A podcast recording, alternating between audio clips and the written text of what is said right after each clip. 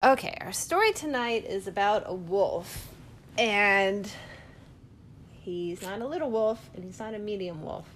He's the biggest wolf who ever lived. And all the other wolves run around and hunt in the forest, and this wolf is bigger than all of them. He's taller than a house. He's the tallest wolf. Well, he's so big he can't do the things that the other wolves do because everybody sees him coming. Even the animals, if he's trying to hunt, they see him coming from like a mile away.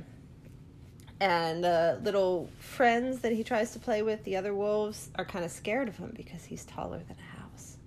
But why are they scared of him? Well, he's so big. How would you play But- with a friend? Why are why aren't things that supposed to see love a mile away? Well, it's like think about if you had a friend who was bigger than a house. It would be hard to play soccer, or it'd be hard to play catch, or it'd be hard to play store or shop or kitchen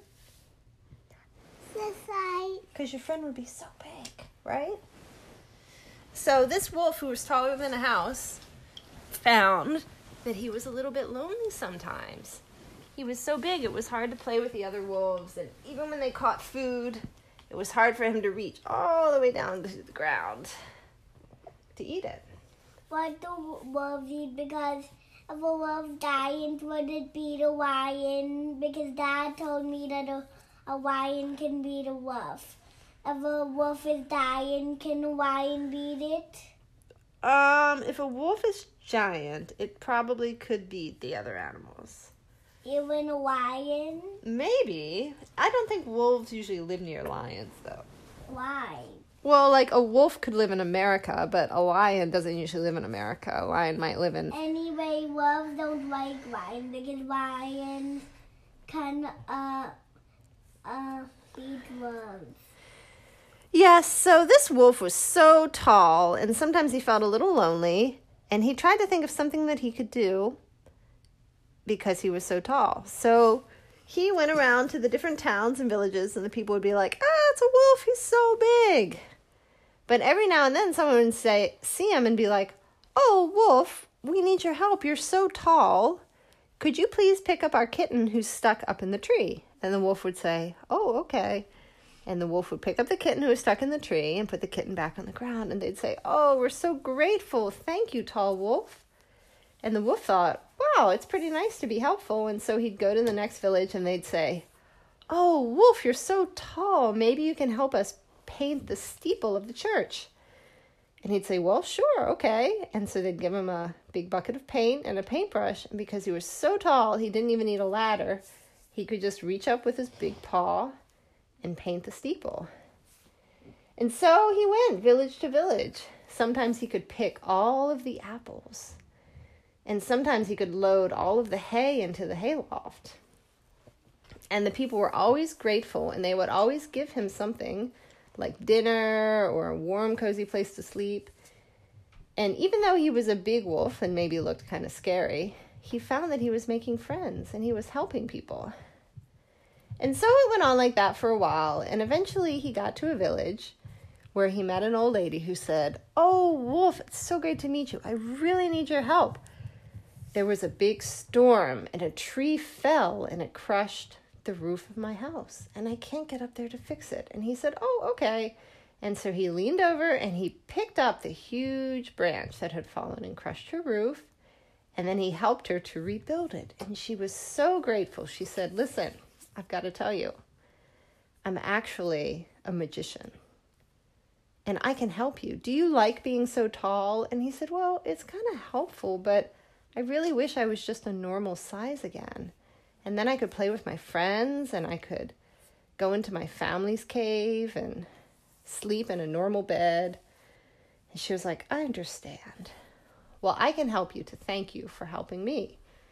And so she told the wolf that she could cast a spell, a magic spell that could make him regular size again.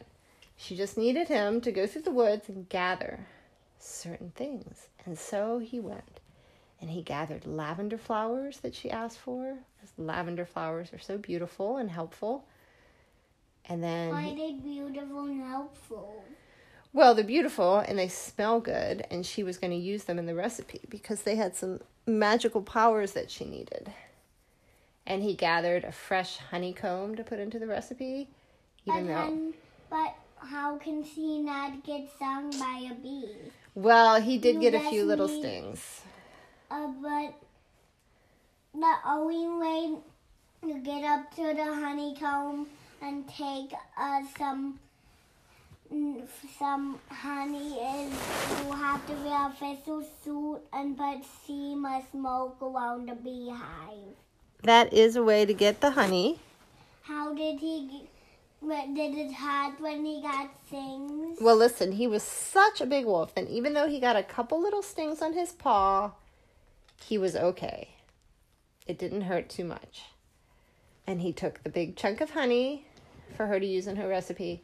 Then he gathered some flowers that she needed, and he gathered some fresh spring water that she asked for. And so finally, when he'd gathered all the ingredients she needed, she wove a special potion and then she boiled it over a fire.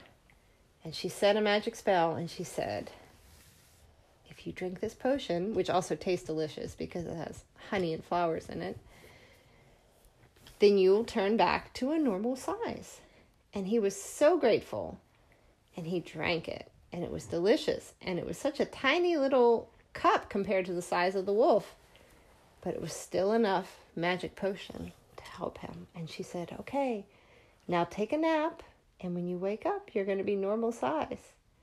And so he curled up into a nice, soft bed in the forest where he'd have enough room. And he went to sleep. And in the morning, he woke up and the warm sun was shining on him. And a little butterfly landed on his nose. And he looked at it and he thought, The butterfly! It's normal size again. My nose is a normal size. And he looked down at his whole body and the stream running next to him and the trees all around him, and he realized he was just the size of another wolf. And he was so excited. He went and he thanked the magician and he frolicked down the road and he galloped back to home to his family. And they barely recognized him. But he told him he was the wolf who used to be so tall. And now he was a normal size again. And although he couldn't paint barns How did he get anymore, So tall. That's just the way he was born. He was born very tall. Well, he was a big baby when he was born, but then he kept growing and growing more than any other wolf would. But now he was a normal size again, and he lived happily ever after. The end. You know when my friend